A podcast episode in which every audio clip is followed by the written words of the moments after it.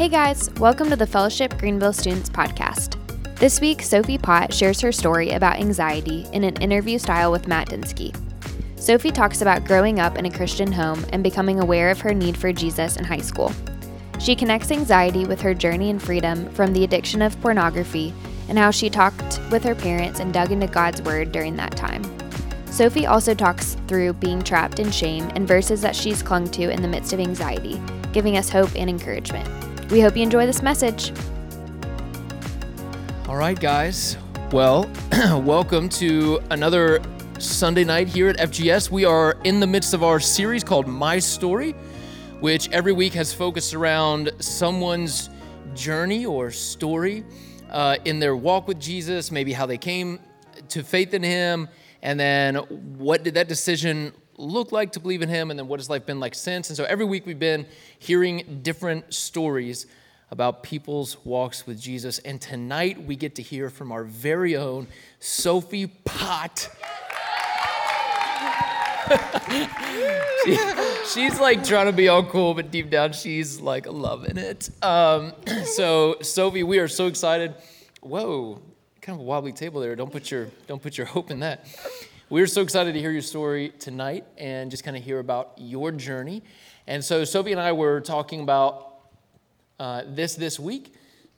Sounds weird, this this week. And um, we were talking through kind of uh, how we want to share your story. Sophie taught middle school a few weeks ago.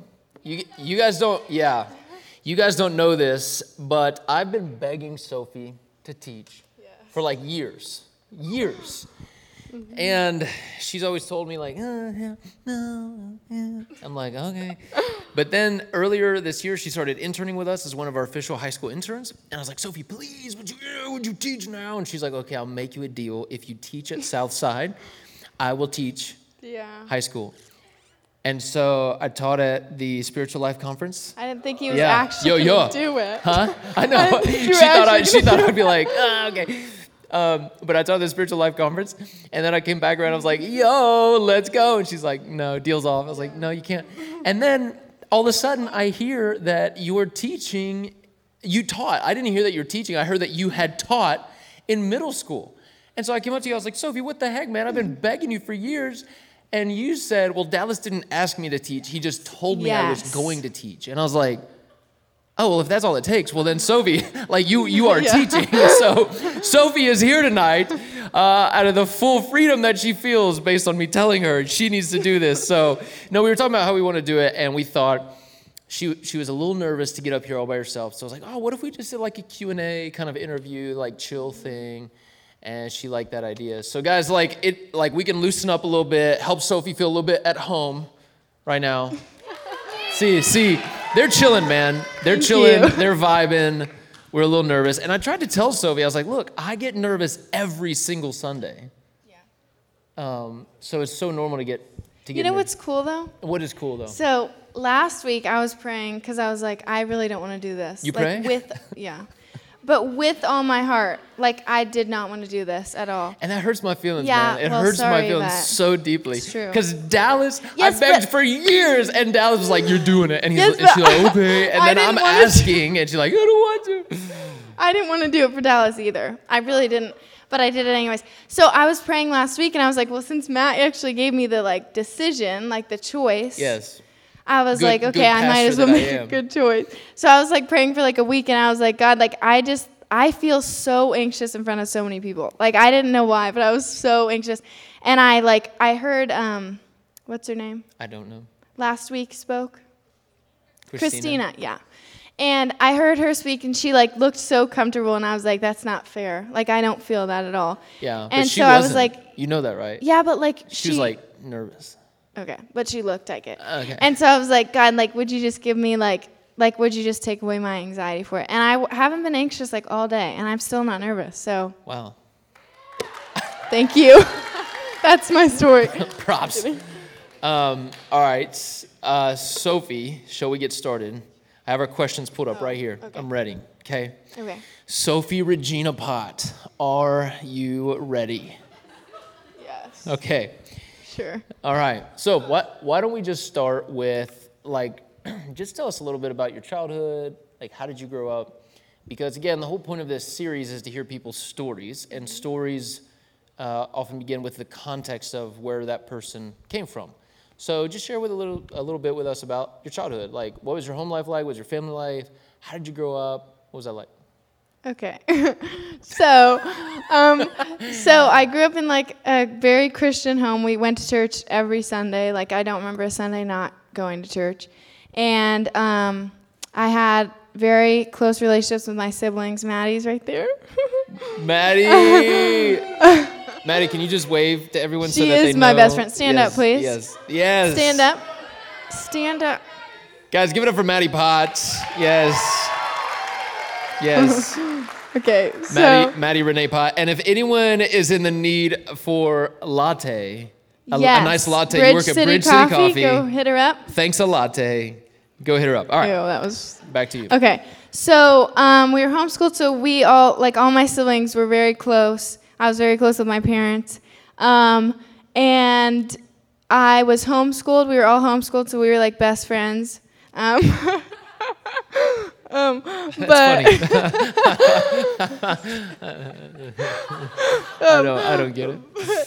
Uh, and then we were at a co-op, and God was like a, a big part of my life, obviously. Like, I heard about him all the time, and like, I loved him. Like, I would say I was a Christian, I love Jesus or whatever, but like, it wasn't super personal until probably high school. But um, then I went to GMC, which is a charter school. Well, I was homeschooled, and then freshman year I went to GMC.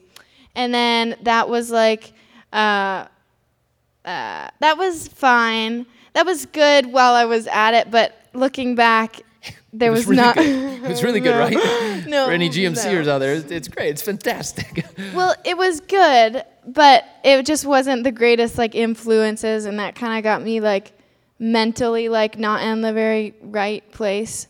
So that was like not super amazing. And then I moved to Southside because Maddie went to college, and we were at GMC together, and um, moved to Southside, and that was like huge. That was really really cool. Um, and I met like really awesome godly community. Some of them over there, and um, and so that was like a big part of like kind of getting closer with the Lord and like my like finding my identity in Him and like personally having that relationship with Him because I knew Him, but I didn't really have that relationship. Yeah. So homeschooled all the way until middle Yes. school. hmm No, high school. Oh, what's GMC? I thought that was Greenville Middle. No. No. Well, yes, but it's it's Oh. called Greer Middle College, Greer but it's like the Middle. middle of college, so high school. Oh, it's not middle school. no. Greer Middle yeah. College. I, yeah, They it's a should long change that story. name. They should change I know. that name. Yeah. I know. Uh, all right. So you were homeschooled until high school. Yep. You went to GMC for Freshman, sophomore year. okay two years. Yep. And then transferred to Southside Ju- yeah. at junior year. Mm-hmm. Go Sabers. Mm-hmm. Yeah. Yeah. Cool. So when in that process did you place your faith in Jesus? Like when did you believe in Jesus? Um, probably like fre- or sophomore year. I think it got more like, okay, I really need God. Like I can't do this on my own. And I saw a lot of people who like didn't have that personal relationship with God because like being homeschooled, I saw most people were like Christians or whatever. Like I was at a Christian co-op and I was with my family and stuff, and so like most people were Christians. Um, but I definitely like started needing God more. I think freshman sophomore year, and just realizing like, okay, what am I gonna do? Because nobody is kind of satisfying me the way that God could. So I like kind of tried finding that in different things, like from the friends that I saw, and that didn't work. And so, um, yeah, I just that's kind of when probably like freshman sophomore year. Okay. And like, what was the? Because what's interesting to me about your story is you said you grew up in a Christian home and that there was not even a Sunday that you remember Yeah.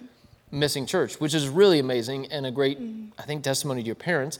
And we come from opposite ends of the spectrum because my family didn't grow up in church and it wasn't a Christian home. So it's neat to hear your perspective there. Uh, but I, I think an underlying assumption might be someone who grew up in a Christian home like you, whose family is so strong and stable and was in church and taught you guys about Jesus, I'm sure.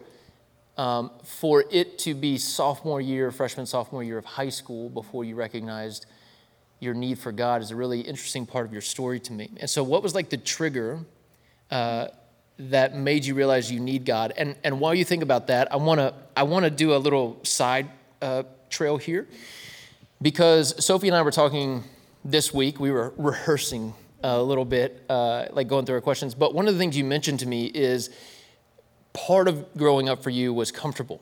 Yes. Like your the faith was comfortable, the environment was comfortable. You you you know didn't really feel challenged by that. Yeah. And I think what's profound about the way you're processing, uh, and you may not even realize you're connecting these dots, but I think one of the most detrimental things for our faith typically is comfort. And I, I don't mean something like, oh, it's cold outside, so we need to turn the heat on, or or like, hey, I like to have a soft blanket like the one we gave away. I'm not, I'm not talking about like comfortable like that. I just mean an unchallenged faith that is complacent and gravitates towards comfort. Doesn't doesn't get provoked, doesn't grow, doesn't get challenged, doesn't, you know, have sin revealed and things like that. And it's just really, really hard to grow in our faith when it's comfortable. And so for you, and I think for many uh, students who grow up in the South, especially from a Christian home environment, it's this weird, like, almost this double edged sword of because I grew up in the Christian environment, I came to faith way later because it was just so easy the whole time. Like, is that kind of accurate? Yes. yes. Yeah. Uh, which is kind of the opposite. Like, I, I told Sophie throughout the week, I was like, man, for, for my kids, though, because I didn't grow up in a Christian home, uh, I have three kids. I don't know if you guys knew that. Yeah, I, I like hardly ever talk about them. Hardly ever talk about them. I have three kids, but um, like for them, I want the complete opposite of what I had growing up. Mm-hmm. So I want to create a home with, with Christian values and based around love and uh, things like that. Um, so it's so interesting. Like we grow up in Christian homes, and we almost view it as like, ah, but it was just so easy. But then when you start to think about being a parent, you're like, no, but I want my kids to grow up in a Christian home. Like it's just this weird double-edged sword. So what triggered for you your understanding of the need, the need for Jesus? Okay, um, first off, when Matt asked me to share my story, I told him immediately, like probably like two years ago. I was like, no, like I like I don't have a story. And it hurt my heart. Okay. It hurt my heart a lot. Well, sorry. Yeah, and you told me with that stank face too. Sorry. You know what I'm talking about? No. no. Okay. So, I but I like truly thought like okay, I don't really have a story. Like like I don't have like you know, my mom hasn't died or like something really big, serious hasn't happened. Mm-hmm. And so I was kind of just like, oh, like, eh, you know, I don't really have anything to talk about. So mm-hmm. then I started kind of realizing my need for the Lord kind of little after that. And um, so. so I've been praying for like two weeks whether I, I should. I get so nervous when you do that. Like I have no idea what's about to come out, man. okay, so I've been praying for like two weeks whether I should share this because probably like five of my friends know. Um, but I struggled with pornography for like two or three years. And um, that was really horrible. Um, probably one of the hardest things I've ever gone through. I mean, probably the hardest thing I've ever gone through. Um, because it wasn't just like oh just choosing to be dumb it was like i like addiction like dopamine addiction like um, just like any drug really and um, so i struggled with that for a while and i like i knew it was wrong when i was dealing with it but it was kind of like okay i'm crying every time i like every time i do it but i don't realize like i, I have no idea how to like get rid of it. Like I had no idea. I would tell my parents and they'd try different things, but like honestly, like I I was completely stuck into this. And so I remember just thinking like God, like I I don't know what to do because I feel very shameful about this. And like apparently no girls struggle with pornography. That's not true at all. Um, and like a lot of people would talk about it like, oh yeah, like guys struggle with it, like whatever. Like 95% of guys struggle with pornography, and like 5% of girls struggle with it or whatever.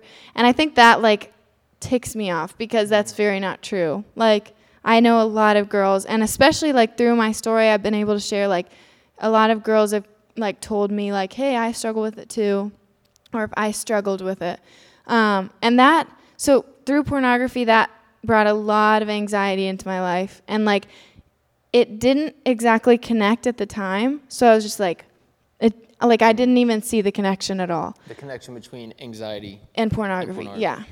Um, so I struggled with anxiety for like a long time, and I thought it was just kind of like like I couldn't be without my mom. Like she was like my idol. Like she was like my satisfaction. Like she like that sounds weird, but like I literally found all comfort in her. And so that was super hard because like when she would even go for like a weekend, I like Maddie knows. Like I would not be able to even like do anything. Like I was crying the whole time. I just didn't. I just found complete comfort in her.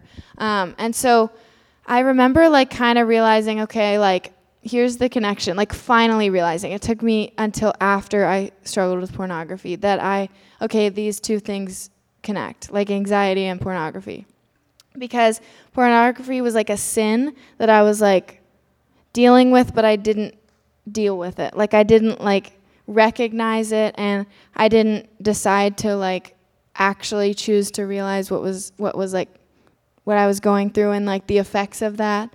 And I'm still having to deal with the effects of that right now, but like being able to like see that like God has like freed me from that and nothing else could. Like it kind of sucks, but like nothing else could free me from that.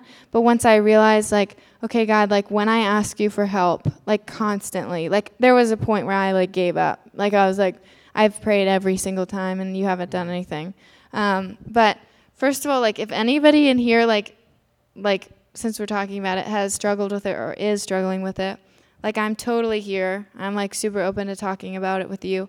And um, I also want you to know, like, if you're a girl dealing with it, like, like don't feel like you're the only girl dealing with it because a lot of girls deal with it and it's it's a complete lie that like girls don't mm-hmm. struggle with it. So long story short, that's how I okay. realized like I needed God. Like freshman sophomore year? Yeah. And so you said you had struggled with pornography for like 2 to 3 yeah. years, so you discovered it in 8th grade? Probably, yeah. Okay. Yeah, just through like I think friends talking about things and mm-hmm. it just mm-hmm. kind of sparked like a curiosity, I guess. Mm-hmm. And I don't know, like my parents like I could have just asked them questions, but there was this thing where like I couldn't, like it was awkward or mm-hmm. uncomfortable or something. So that's kind of yeah. Yeah. Wow. And like, did you? You alluded to the fact that there's all these stigmas about it for girls. Um, and just kind of like, oh, if you struggle with this as yes. a girl, you're probably the only one struggling with it, and, and things like that. And because of those stigmas, it creates a lot of shame and a lot of mm-hmm. secrecy and probably a lot of feelings of like, man, it's just not safe to talk mm-hmm. about. Or if I do, then I'm the just this weirdo, like because no one else is yeah. going through, right? And so, yeah, how did you find freedom? Like, what was the pathway mm-hmm. towards finally being vulnerable and courageous and and uh, confessing these things? And like, mm-hmm. what what did freedom look like for you? Yeah, I wish I knew like the day that I was freed from it because then I could tell everyone like this is what you have to do. yeah. But um, so I don't know the cure exactly, but God, I mean, I know God was definitely the cure for me with that, um, even though it took a while. Mm-hmm. But freedom, like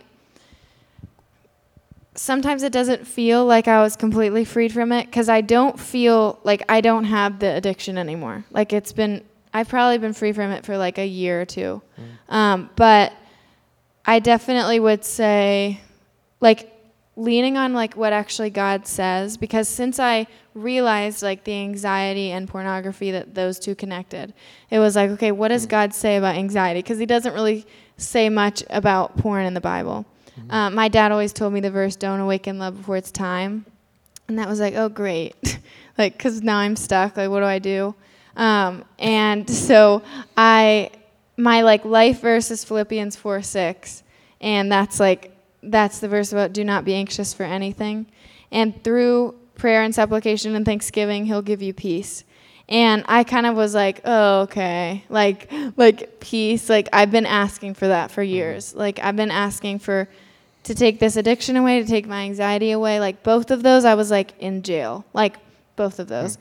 And um, so Philippians 4 6 and then Matthew six thirty four says, Therefore do not be anxious about tomorrow, for tomorrow will be anxious for itself. Sufficient for the day is its own trouble. And I just remember like a lot of my anxiety, even though it was connected to porn, it was also like super fearful about like the future and like things I couldn't control. And like, oh my gosh, I don't have enough strength for like tomorrow. Like this verse says like like God like gives you strength for literally just today. And so like I think like with the porn thing it was like how am I ever going to get like over this? And and also like well I I hear that it like affects is affects you. Mm-hmm. And it's like, well what am I supposed to do with that? Cuz like I've already dealt with it so like I feel kind of stuck. And so like God's given me enough strength each day to be like, hey, like I'm reteaching you. Mm-hmm. And like I thought I was pretty stuck, but like God is like reteaching me what love is and intimacy is and like his love for me looks like. And that's like been a huge freeing thing yeah. for me.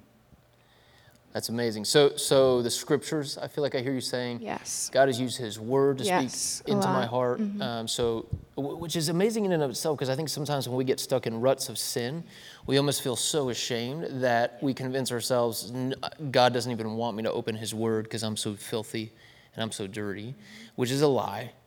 Uh, from Satan, that like there's no qualification to opening God's word, but it sounds like in the midst of your sin, you allowed God's word to speak to you and wash over your heart and bring conviction and then clarity and which is really really cool. And then I think I heard you say you also talked to your parents about this, which man, I got to give you props. Like, dude, uh, when I was in high school, I did not want to talk to my mom about anything.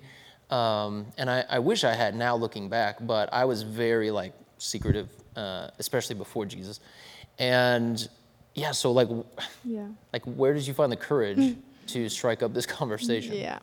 Well, after it would happen, I would be like bawling my eyes out. So it wasn't very easy to like keep it a secret. okay. But I I think like for a while I was like, oh, nothing. Like Maddie didn't know until like 2 years ago or 3 years ago. She mm-hmm. didn't know.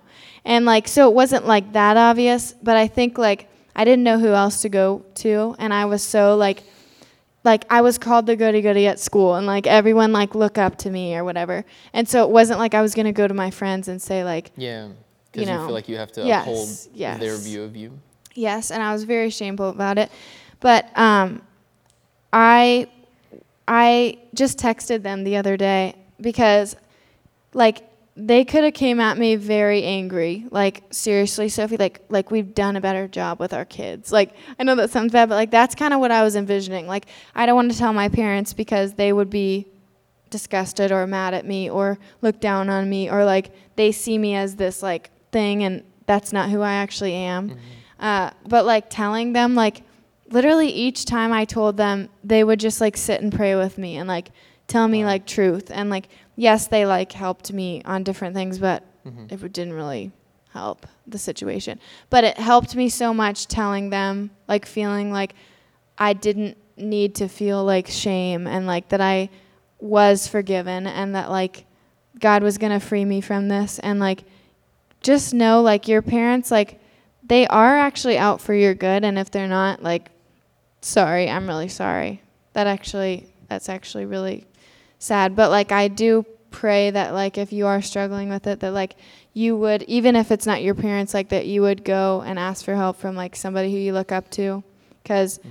I honestly think that's what took me out of the shame of it is like knowing that like oh like they aren't going to kill me like mm-hmm. they're not like mad at me because this is something that like Satan uses yeah. completely. Well, thanks for the courage to share because mm-hmm. I, I do think it's hard um, for this category in particular, harder for a female to be vulnerable mm-hmm. with it and to share. So thank you so much for your example of courage. That's really amazing. And pointing us to God's word. Um, yeah, give it up for Sophie. Thank you. So, Sophie, I have two questions for you.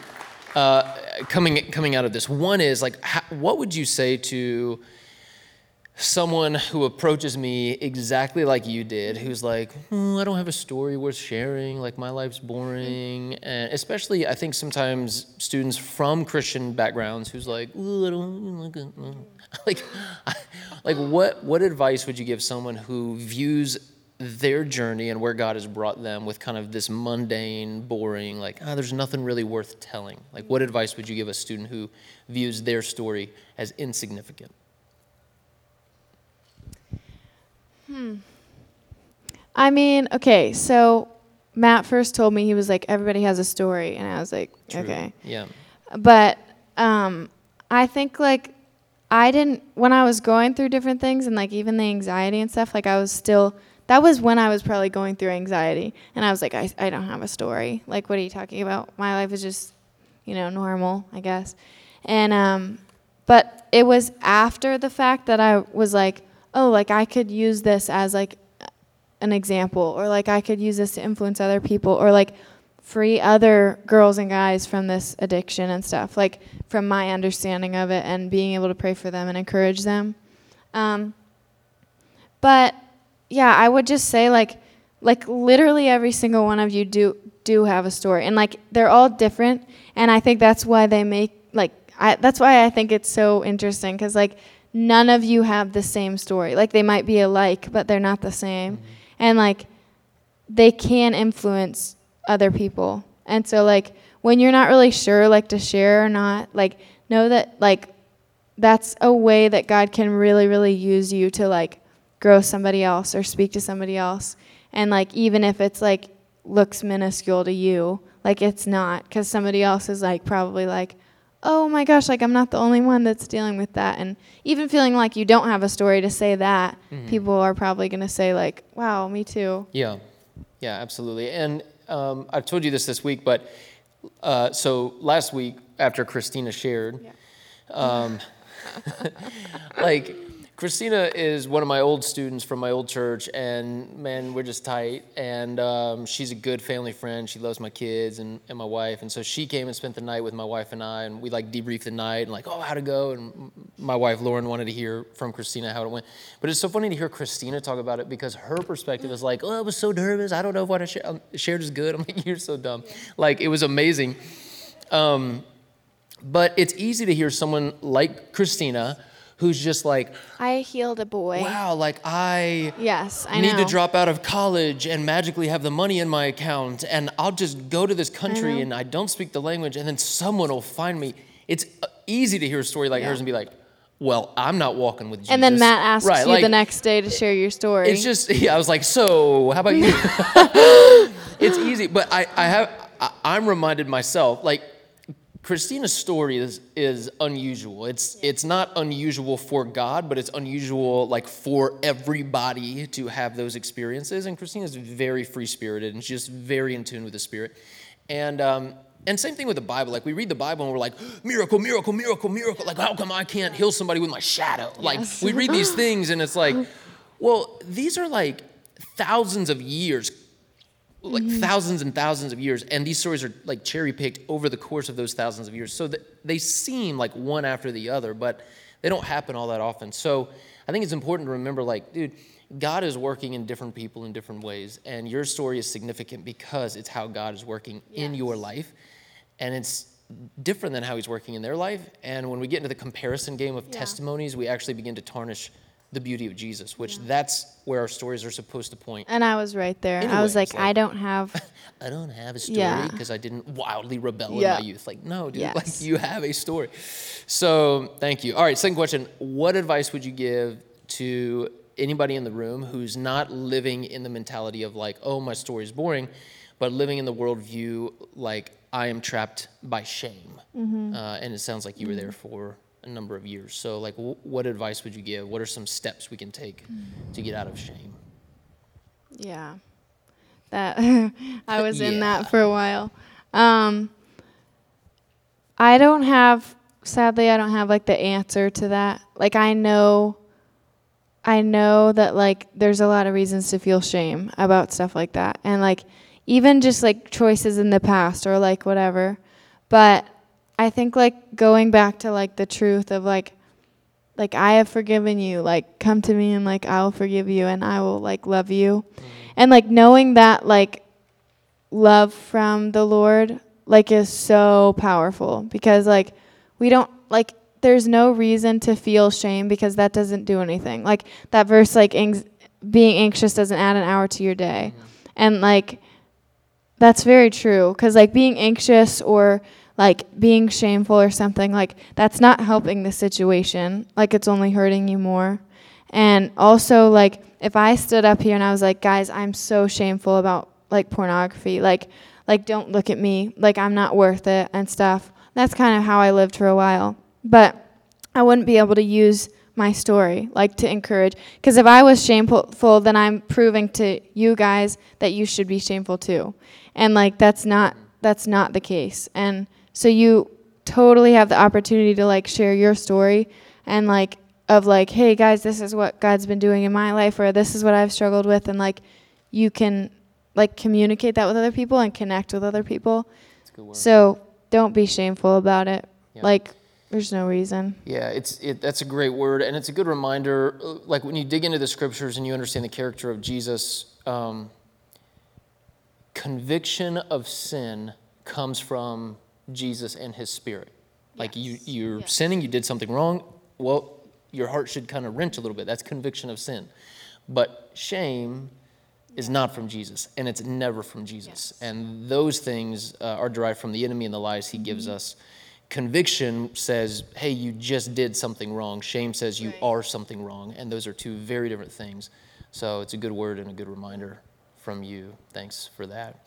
Uh, so, I want to bring it back to the anxiety a little bit because I think, uh, statistically speaking, this generation struggles with anxiety higher than any yes. generation ever um, for a lot of reasons. I've heard anxiety described as trying to carry tomorrow's load with today's strength, mm-hmm. which which gets into some of the passage you were talking about out of Jesus' Sermon on the Mount. But like um, you mentioned pornography, and that was contributing to your anxiety but like how was anxiety manifesting in your life during those years? Like um, what were you nervous about? What were you worrying about? How did it affect you in the day to day were there other contributing factors as well? Like what was going on in terms of your anxiety?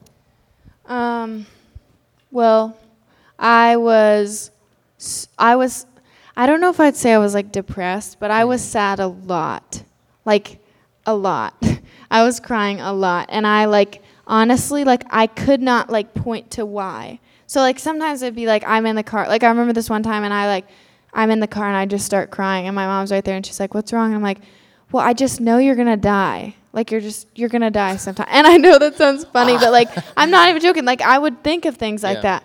And I'd be like, "I have no control over that. Like you're going to die. I know you are. I can't do anything about that." And mm-hmm. like like it was very things like like I'm saying like that, that I wasn't in my office the other day. Were you worried about me?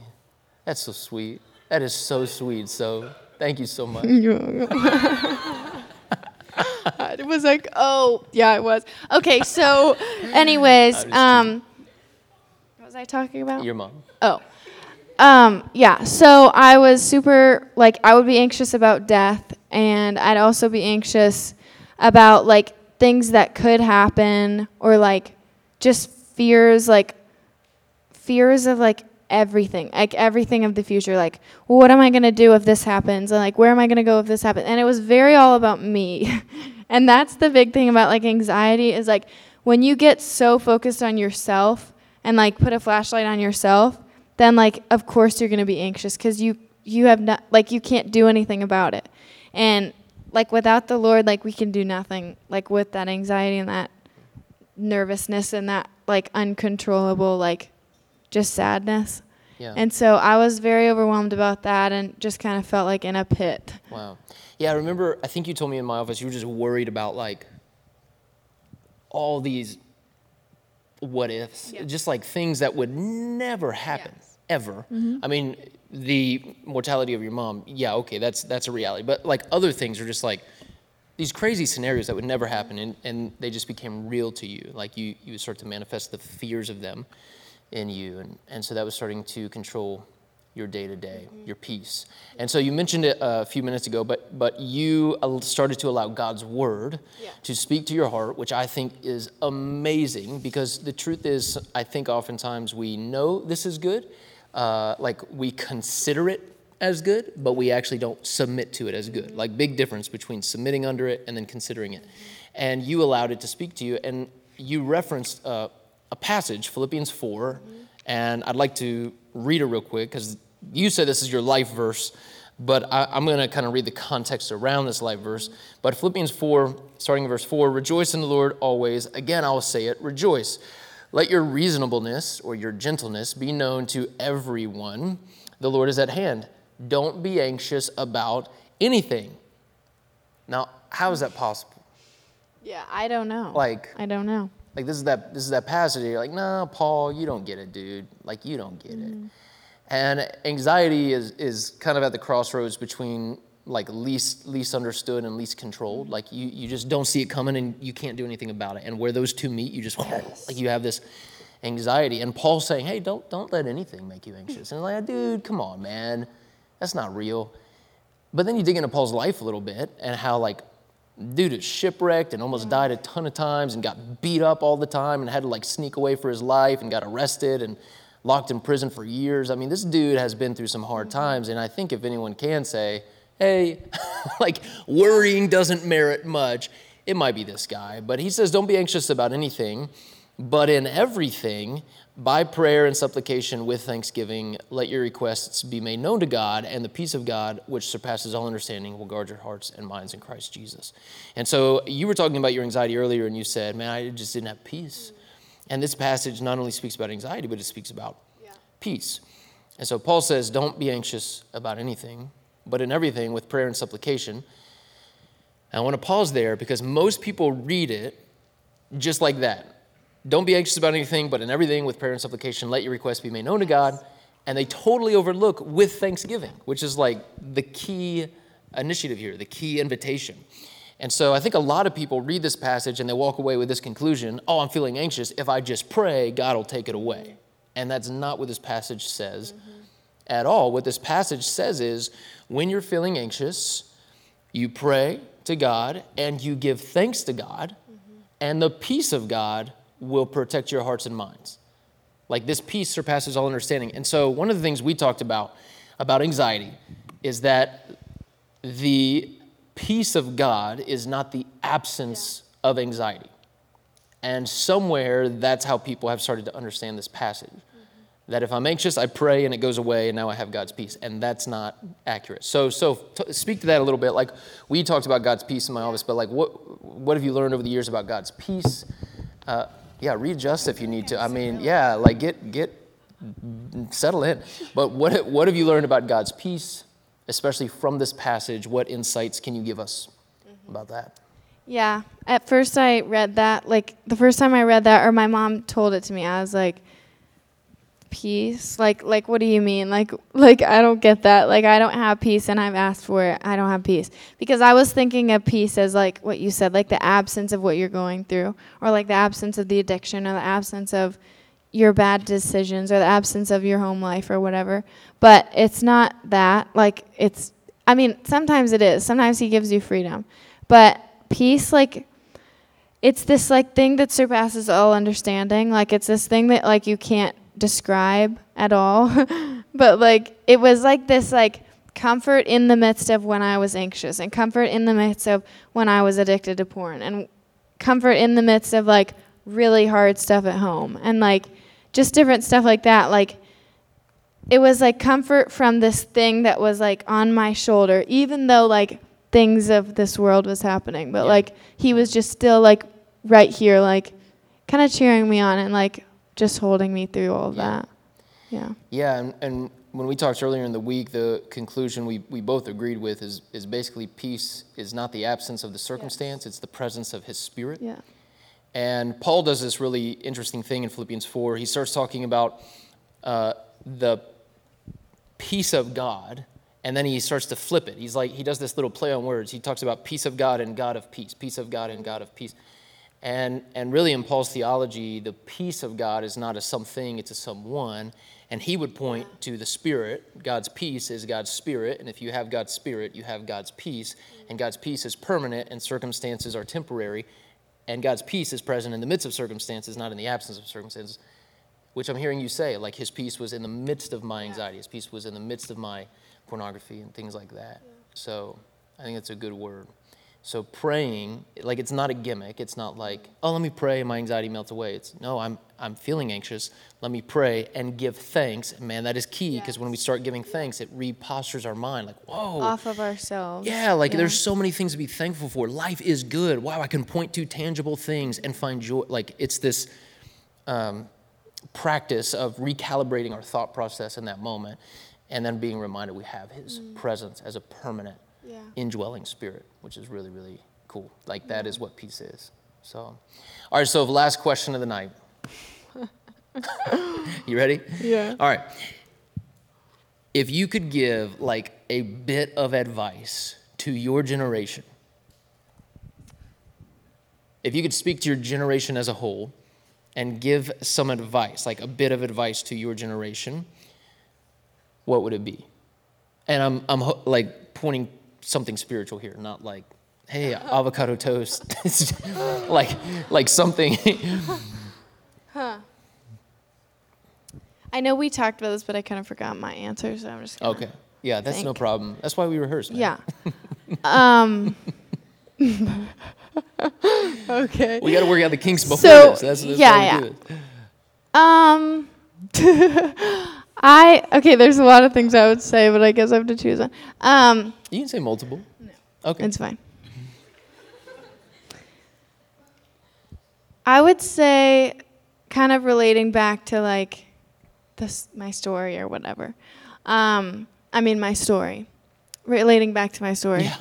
Uh, yeah, I would definitely encourage you guys, like it's easy when you're going through stuff to like feel like God is absent, like mm-hmm. like not just his peace is absent, but like he's just not listening, like he's just not here, he's just not answering my stuff or whatever, mm-hmm. and that can get super uh, hurtful, like in in your life. Like if you just kind of let him go and like, okay, it's just not working. And but I've learned like if you really do keep asking him, even when he's not exactly like doing what you are asking, like he is actually in the process of that. But by you just kind of giving up and stuff, like that's not what he wants to see. And like that's exactly what Satan wants to see. Like the devil just wants to kind of be like, it's not working, like it's not working, stop, mm-hmm. you know? And that's kind of what what could hurt you in the future. So I definitely would just encourage you guys like first of all, if you're going through stuff, like talk to somebody. I know that sounds cliche, but like that's almost probably the only way you're going to get out of it. Mm-hmm. Um, and second of all, just like don't give up on like asking the Lord for help and peace in the midst of it cuz he like I am literally just an example of like he will give it to you.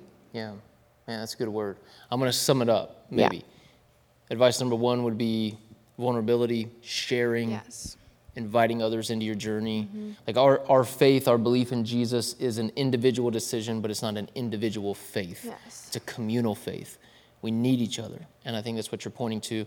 And the second thing I think you're pointing to is like a, a resilience, just this ongoing following of Jesus, mm. even in the face of difficulty. Mm. Um, which, man, like honestly, my favorite book in the whole Bible, the book of Hebrews in the New Testament, that is my jam. Maddie Pont made me this beautiful like thing on her iPad. I, I didn't know it was from you. It's just on my desk after I taught the women's Bible yeah, study. Yeah, sorry. well, I taught I taught the women's Bible study like that week uh, in Hebrews, and then I find this thing on my desk. I was like, oh, I guess it's from the women, but it was from you, just randomly. It was awesome. But my favorite book, and that book is all about people who are experiencing temptation to be done with Jesus. Like I'm out, and the author is just like, no, he's better. He's yeah. the best. He's worth it. He's great. Like just so many pointing to Jesus, pointing to Jesus, pointing to Jesus. So I think I hear that's what you're saying. Depend on others, ask for help, vulnerability, commitment, determination, resilience. Yes. Awesome. Sophie Pott, thanks so much. Great word for us tonight, man. I love it. You did awesome. You did awesome.